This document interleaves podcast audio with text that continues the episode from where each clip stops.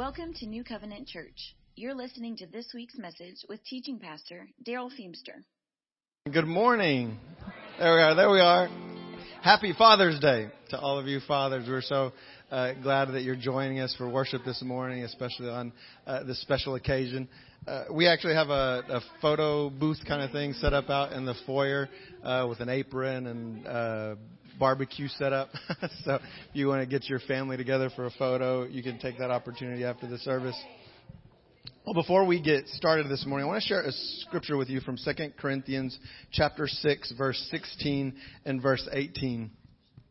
It says, "For we are the temple of the living God. As God has said, I will be a father to you and you will be my sons and daughters, says the Lord Almighty." I don't know what kind of earthly father you may have had. Maybe you didn't have a father figure in your life, but you have the opportunity to have the best father of all, God Himself. He is our father when we come to Him. Will you stand with me this morning as we give Him praise?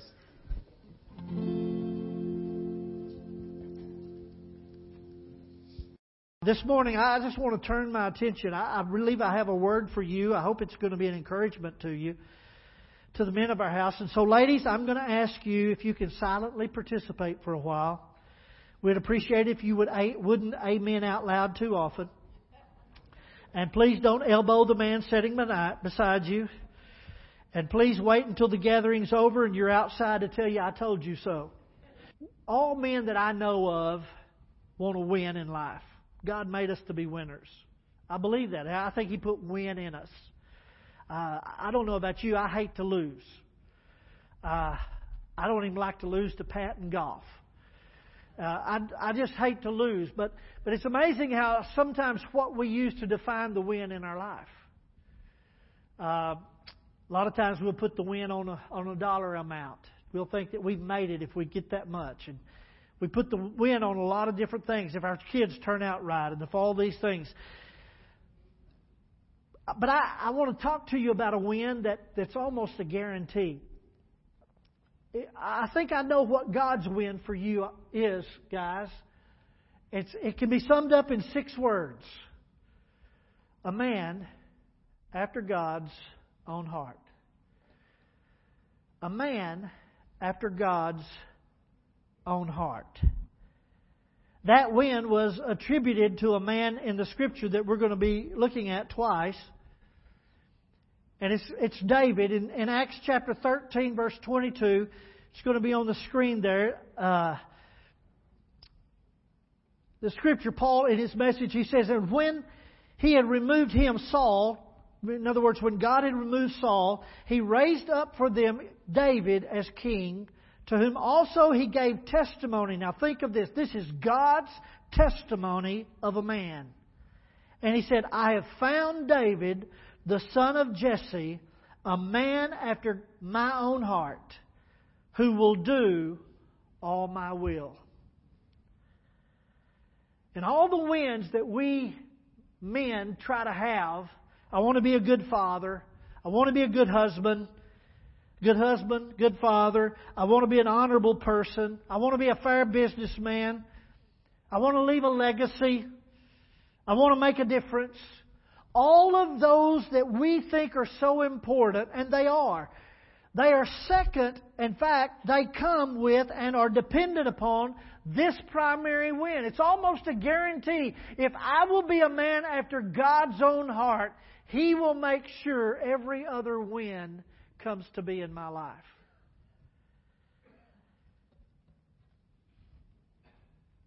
But you see, to say a man after God's own heart is almost a paradox in our generation, in our culture. To put man and heart in the same phrase is a little complicated. You see, to say heart means you have feelings and emotion. To say man means you have little feelings and little emotion. But it's the reality is, guys, it's okay to have a heart and still be a man. You can be tough on the outside, tough mentally, tough about the things you've set your hand to do, and still have an emotional IQ, still be sensitive to the things going on around you, still shed a tear every now and then because there's plenty to cry about in our world today. So I want us to look at David this morning and uh, look at him as a man. Now, most of the time when we look at biblical characters, we always put them up on a pedestal and stuff, and, and you could do that with David because there's a scripture I found about David. It's found in 1 Samuel 16, verse 18. I want you to turn to 1 Samuel 16 if you have your Bibles or your iPhone and uh, or your Bible app. 1 Samuel 16, we're going to be looking there, but there's this one scripture def- description of David that just gets me. In verse 18, this is from the New Life Translation. It says, One of the young men said, I've seen a son of Jesse, the Bethlehemite, who plays music well. He was a musician. He's a man with strength of heart. He was courageous, a man of valor. He's a man of war. He's a mighty warrior. He's wise in his speaking, and most of the women would say, He speaks. You, sh- you, you're not like my wife. She would say, Talk to me. Do you wives never say that to your husbands? I wish you'd just talk. Well, I've already used up all my words before I got there. Okay, y'all here with me this morning?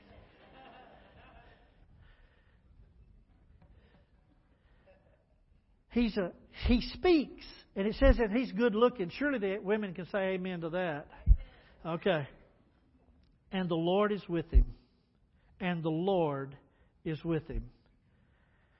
I don't know about you as a man as I think about that and I see all of a musician. He's courageous. He speaks. He's a man of war. He's good looking. I want to say, way to go, David. That makes me feel so much better as a man. But you see, that's not the whole story. The good thing about David is we have the whole story in the Scripture. Next to Jesus Christ, there's more written about David, his life, his words, his thoughts, his attitudes, than any other person in Scripture besides Jesus Christ. He appears, you know, there's 66 times in the Old Testament, 59 times he's, he's, he's uh, cited in the New Testament. He wrote 73 out of the 150 Psalms. And so David is a man whose story is on the pages of Scripture. And so often we think about King David and all of those things, and we don't realize that David was a man just like we are. He was a man given to temptation. He was a man easily distracted. He ran away from danger at times. He, he lied at times. He committed adultery and even tried to kill it up, cover it up with a killing. He had family issues. He had a dysfunctional family in a real way. And then, so you look at that and you say, well, he's a man after God's own heart. How can, how can David be called a man after God's own heart with a behavior like that? How can a man with imperfect behavior not disqualify himself from being considered a man of God? And so I want to take a look at David this morning and hopefully it to be an encouragement to you. First of all, David was God's choice. First Samuel chapter 16 verse 1. Now the Lord said to Samuel, How long will you mourn for Saul, seeing I've rejected him from reigning over Israel? Fill your horn with oil and go. I'm sending you to Jesse the Bethlehemite, for I have provided myself a king among his sons. And Samuel said, How can I go? If Saul hears it, he'll kill me. And the Lord said, Take a heifer with you and say, I've come to sacrifice to the Lord. Then invite Jesse to the sacrifice, and I will show you what you shall do. You shall anoint for me the one I name to you. Samuel in chapter 13, verse 14, had already had to tell Saul that the Lord had rejected him as king. But for quite a while, nothing changed in the kingdom. Saul was still king. Samuel didn't go and visit him anymore, but Saul was still king. And all that time, and here's what I want you to hear all the time it looked like nothing was happening, something was happening. When it looked like nothing had changed, God is changing everything. And I think it'd be a good word for us when it looks like It's too late. It looks like nothing's happening. I want you to know you never know what God is up to until He reveals it. So it was when he came, this verse 6, so it was when he came that he looked on Eliab and said, Surely the Lord's anointed is before him. And I, I, just had to stop there. I think how many times you've walked with the Lord long enough that you think you've got it all figured out. And you know just exactly what God's going to do. Well, I'll tell you what God ought to do. I'll tell you what He needs to do. But here's the thing it's like you can predict it. He sees the lineup, these seven boys, but he's already made his pick. Eliab, head and shoulders above the rest. He's the man. Surely this is God's anointed. I love this story because it's so much like me. I just think sometimes, well, this is what God's going to do.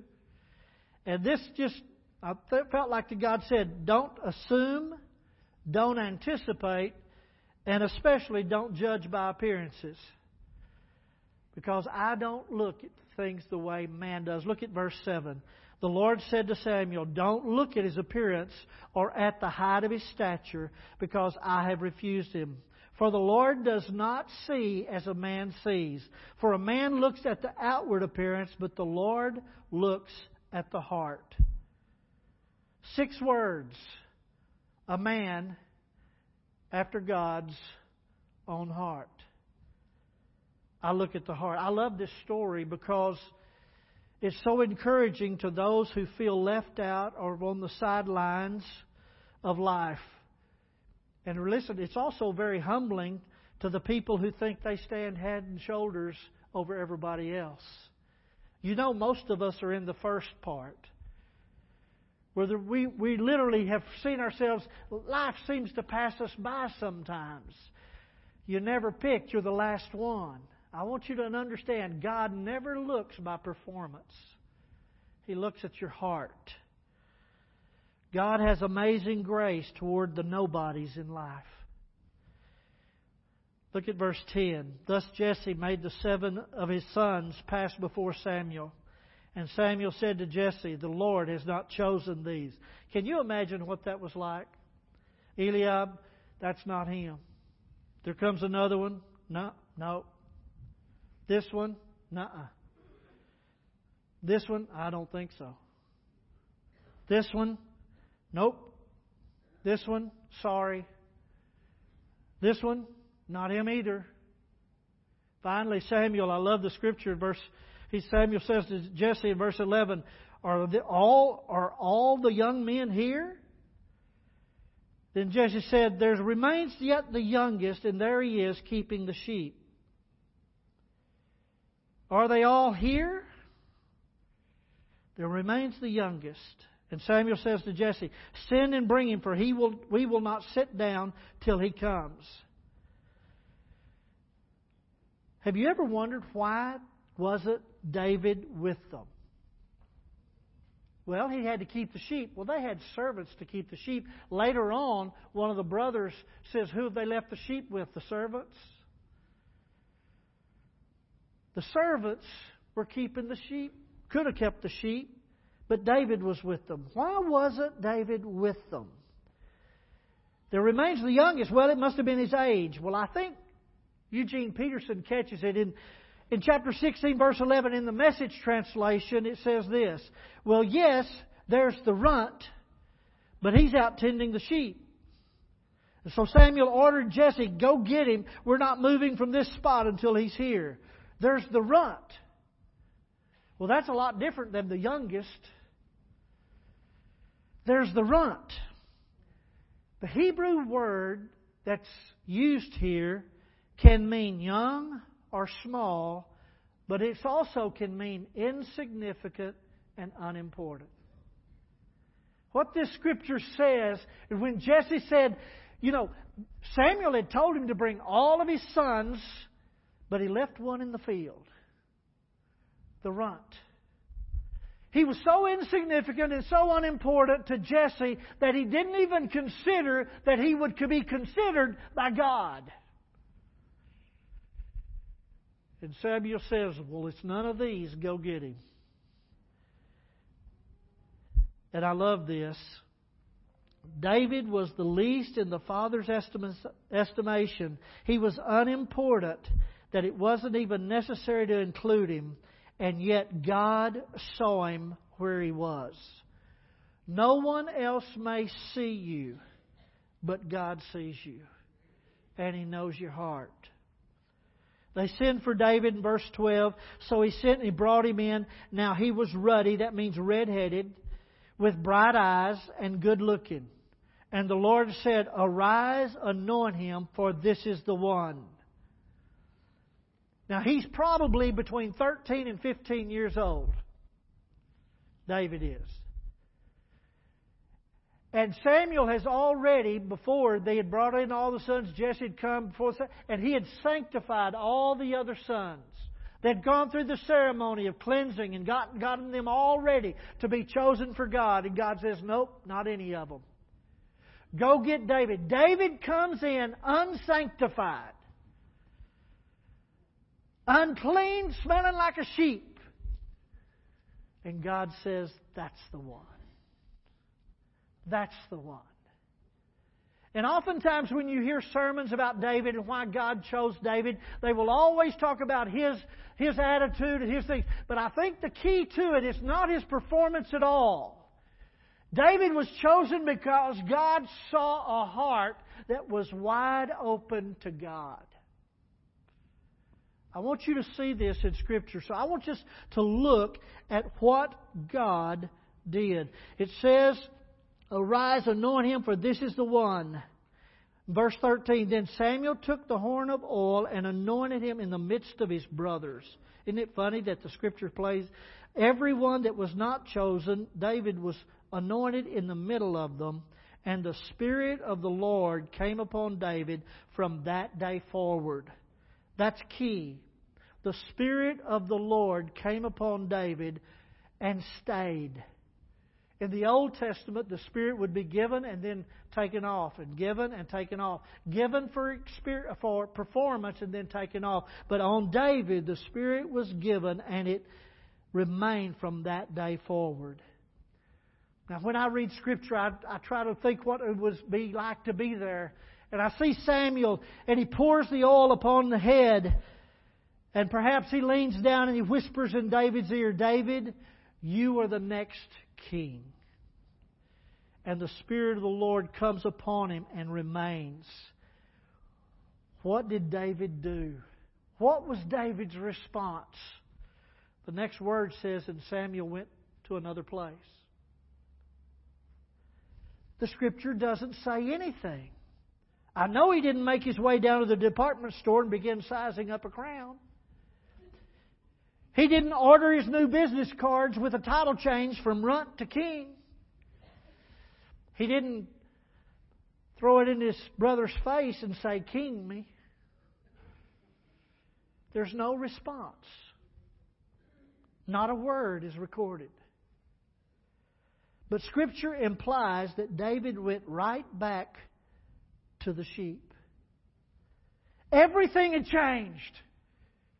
And yet nothing had changed as far as David's heart.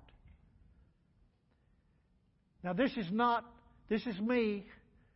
I can imagine David going back, getting out with the herd, and being there and sitting on the side of the hill as he saw all the sheep down there and, and looking over them and seeing that they were all counting and making sure everything was going. And I can just almost hear that David that night say, The Lord is my shepherd. I shall not want. He makes me to lie down in green pastures. He leads me beside the still waters. He restores my soul. He leads me in the paths of righteousness for His own name's sake. And yea, though I walk through the valley of the shadow of death, I will fear no evil, for you are with me. Your rod and your staff, they comfort me. You prepare a table before me in the presence of my enemies. You anoint my head with oil. I can still smell it. My cup runs over. Surely goodness and mercy shall follow me all the days of my life, and I will dwell in the house of the Lord forever. On the side of a slope, smelling of anointing oil. None of that's recorded except that we have what David wrote in Psalm 23. Well, what was it that God saw in David's heart? Not what was his performance. The key, we go back to verse 22 of Acts 13. He says, I found David, the son of Jesse, a man after my own heart, who will do all my will. The God, God's Word translation says He will do everything I want Him to do.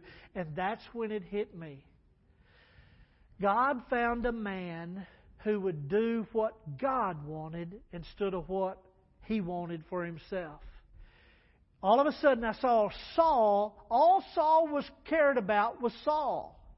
He was king, but what he cared about was Saul. All David cared about was God. I found a man, a man after my own heart, who will do everything I want him to do. We think that's performance, but listen, it starts way before performance. You've got to have the right attitude, you've got to have the right heart. So I want you to look at the heart of David. And I don't have to uh, imagine what his heart was like because it's written in the Scripture. First of all, David's heart was wide open to God. Max Lucado uses the term. He said David had a God intoxicated heart. God saw David and his attention was on God.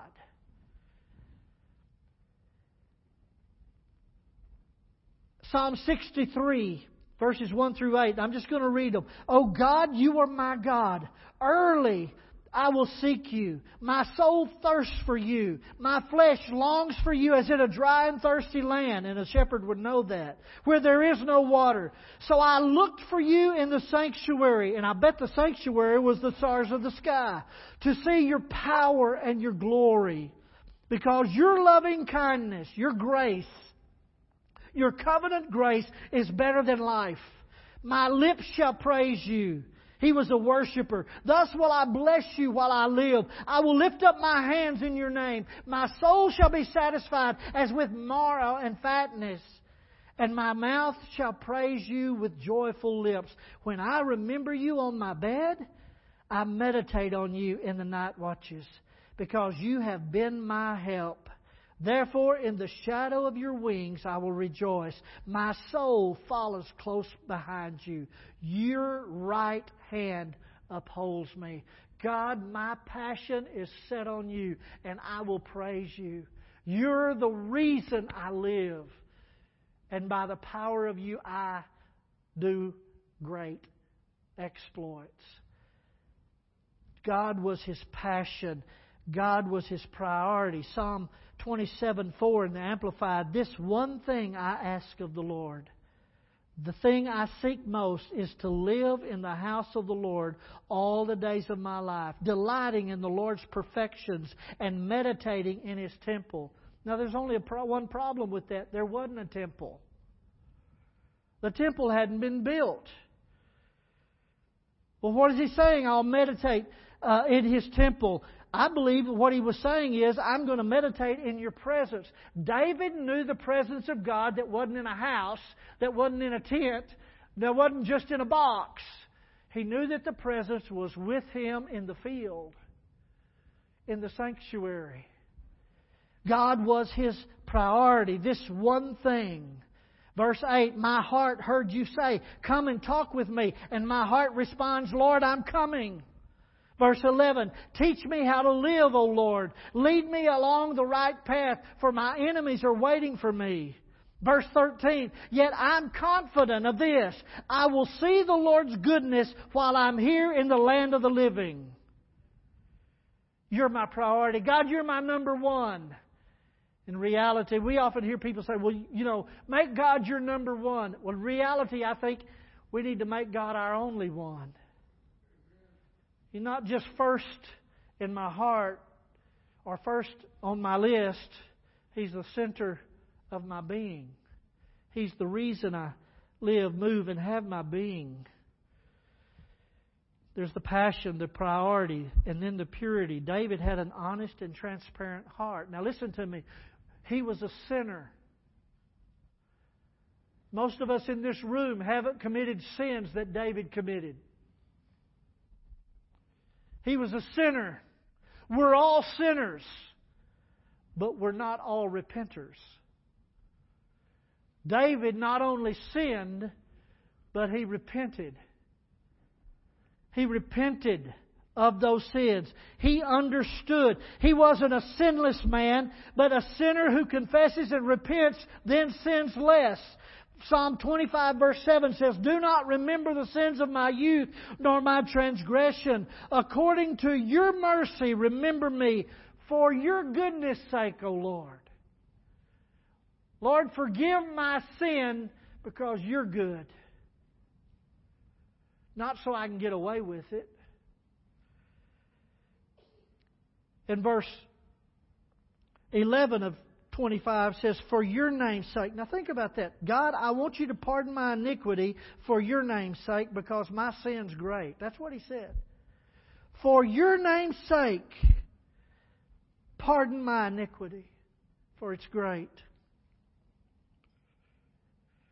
Psalm 51, after he had committed adultery with Bathsheba. Verse 3 and 4, the New Living Translation says, For I recognize my rebellion. It haunts me day and night. Against you and you alone have I sinned. I've done what is evil in your sight. You will be proved right in what you say, and your judgment against me is just. He saw what his sin did to God, not just what it did to him, or even what it may have done to others. He had misrepresented the God he served. And he said, Lord, for your name's sake, for your glory, for your goodness, forgive me. And he persisted in his trust. Not that he didn't turn away, he turned away up many times, but he always turned back. Many of us have turned away. The key is not about the turning away, it's the turning back. Psalm 25, 4 and 5 says, Show me the right path, O Lord. Point out the road for me to follow. Lead me by your truth and teach me, for you are the one, you are the God who saves me. All day long I've put my hope, my expectation in you. David understands his life is under the absolute control of God. And really, he understood that no matter, he said, even if I go down to Sheol, you were there, you're going to be there.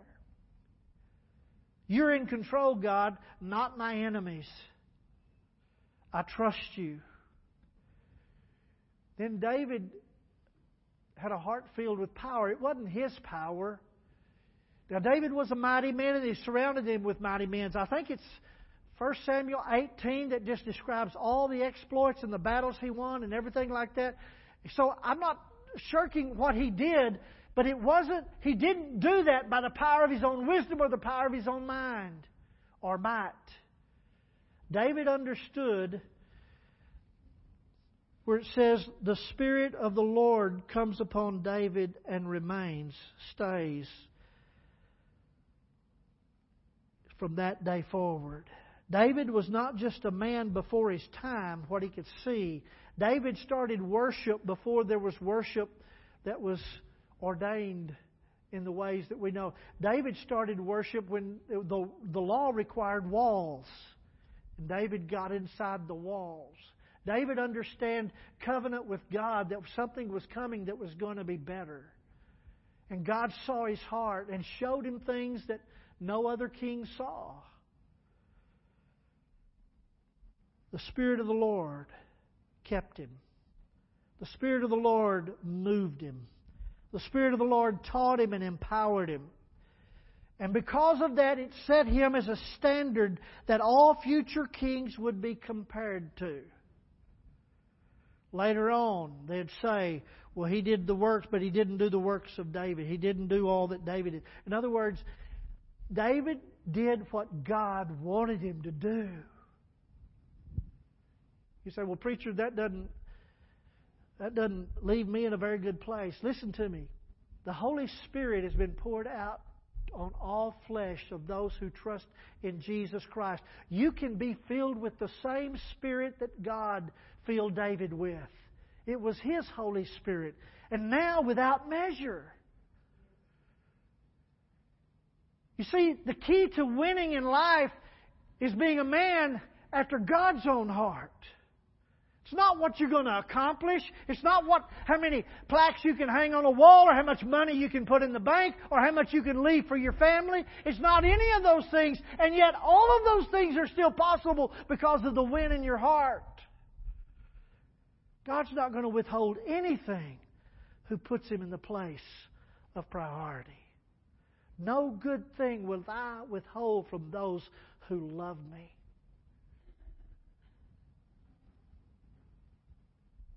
So I want to show you God's promise to this scripture Psalms 89, verse 20. 89, verse 20. Psalms 89, verse 20. I found my servant David. That's the Paul was quoting that in Acts 13, 22. I found my servant David.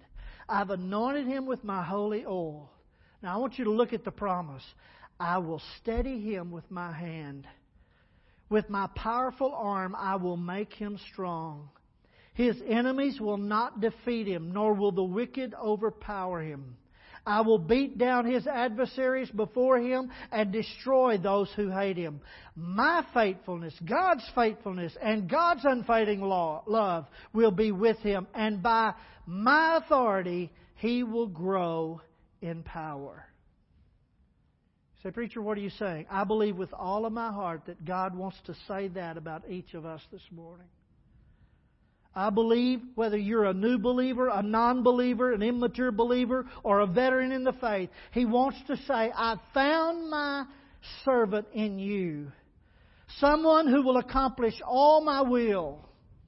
You are a person after my own heart, and I'm going to build my kingdom of purpose and peace in your life, in your family, in your relationships, in your business, in your job, in your ministry. Your enemies will not defeat you. Neither will the wicked overpower you, because I'm the faithful one, and my unfailing love will be with you, and by my authority you will grow in power. That's for you. That promise is to you. The New Testament says what was written before time was written for our learning. It's available to us. God doesn't want to be at the top of your list. He wants to be at the center of your being, permeating every aspect of your life, enhancing each moment, infusing each second with purpose and meaning. When God becomes your only passion, then you discover the life He has to even love yourself, to love your family the way you're supposed to, to live in your purpose and love those around you. That's the wind. A man after God's own heart. There's no good thing that he will withhold from the one. In fact, Second Chronicles says Verse 16, verse 19 says, The eyes of the Lord search the whole earth in order to strengthen those whose hearts are fully committed to Him. When we fully commit our heart to Him, there's nothing He withholds from us. You say, Well, preacher, I, I don't have. Well, maybe we need to check our heart. Maybe the issue is not our performance. Maybe it's not our behavior. Maybe it's who's at the center of my being. Who is making me who I am? Me or God? I want to invite you this morning just to take a moment and just ask the Lord, Lord, am I one after your heart? Do I want your will on earth as it is in heaven? Am I convinced that you are the one who can make all these things happen? You may be 13 and you may be 85 or 90. It's never too late. It's never too early to set God as your passion, your priority, your trust. Then He will empower you to be the man God intends every man to be a man after his own heart. He promised David that there'd always be of his lineage a king. Jesus is of the lineage of David, and he's King of kings and Lord of lords. And he's available for us to trust with all of our heart, with all of our soul, with all of our mind and might. And when we do, there's a promise I will, I will, I will trust Him. Would you bow with me in prayer? Father, in the name of Jesus, we come before you to honor you for your choosing us and allowing us to be your sons and daughters. Six words to mark a man, to make a man, to transform a world, or a man after your own heart. God, that's my desire. I want to be that man. Doesn't make a difference, but is different because your heart lives in me. Bless this, Lord. Bless this day. Bless these men. Bless these families. And Lord, may your name be glorified because we know you. Forgive us, cleanse us, fill us by your Spirit today. In Jesus' name, amen. Amen. Good word this morning. Well, I don't, I don't know what kind of father you grew up with. You may have had a wonderful father. You may have had a father that the only lessons you learned was what, what not to do. Uh, or you may have had a father uh, that wasn't present in your life at all. But we started with a scripture this morning in Second Corinthians that said, For we are the temple of the living God. God is in us. And as God has said, I will be a father to you, and you will be my sons and daughters, says the Lord Almighty. When we accept Jesus Christ into our heart, we have a perfect Father who loves us and wants only the best for us. And all He's looking at or looking for is a heart that seeks Him. Dear Heavenly Father, we just thank you. We thank you uh, for your Son, Jesus Christ, that you loved us so much, that you sent him to live and die for us, Lord, to be that spotless lamb, Lord, to offer himself as a sacrifice, to take uh, the punishment for our sins that we might be redeemed. And all that you look for from us is a heart that receives that and accepts that and goes after you with everything that's in us, Lord. Father, we ask that the Holy Spirit would lead and guide us into all truth and speak that truth to us. Give us a revelation today of that truth that we might have a heart like David's that only seeks you. In your name we pray. Amen. Amen. Before you go, just got a couple of announcements. First of all, I'll start off with an apology. Uh, when we were doing communion earlier, I'm supposed to have you raise your hand and they, would bring you a cup if you didn't get one. Uh, so if you were left out, I'm very sorry about that. Uh, every every other Sunday, communion elements are available on both sides of the sanctuary and back by the sound booth. And uh, next time I'll remember to to get those distributed. So I'm sorry if you didn't get that. There's not going to be any middle school or high school youth tonight. Uh, we just are uh, canceling that so that families can spend the time together and celebrate Father's Day. Just a reminder again, there's a photo booth opportunity set up in the foyer with, uh, I think there's a, a apron and, and some grill items that uh, you can get gather your family around that and take a picture. Remember this Father's Day. Also, Common Grounds will be open for coffee and fellowship this Friday from 7 to 10 a.m. And then last but not least, I just wanted to share uh, one more announcement, but also a testimony. Uh, I think Mike let everybody know that uh, going forward, the the Chicken Express is that right? Ch- Golden Chick, Golden Chick. We want to get that right. The Golden Chick next door, the owner of that. Uh, facility has very graciously said that we can use that parking lot um, as overflow parking any every Sunday. Um, and when that property came up for sale, they offered it to us, and it was before we'd built the NCC West. And the elders talked about it, and we prayed about it, and we really we heard very clearly what God had told us to do. And if we had purchased that property, we wouldn't have been able um, to do that. And really, the only we said, you know, that would be great. It's right next to us.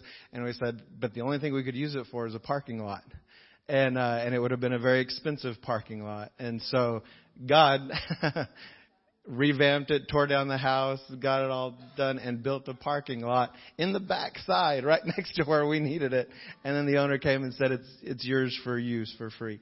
Um, so God gave it to us exactly what we needed. So we're very thankful for that and just give him praise and glory for that as well. But just remember, uh, if it's ever full over here, you're welcome to park over there. In the next few weeks, we'll take that fence down and actually make some sidewalks and connectors to make it uh, better. So anyway, God bless y'all. Have a great Father's Day. We're so thankful that you joined us for worship this morning.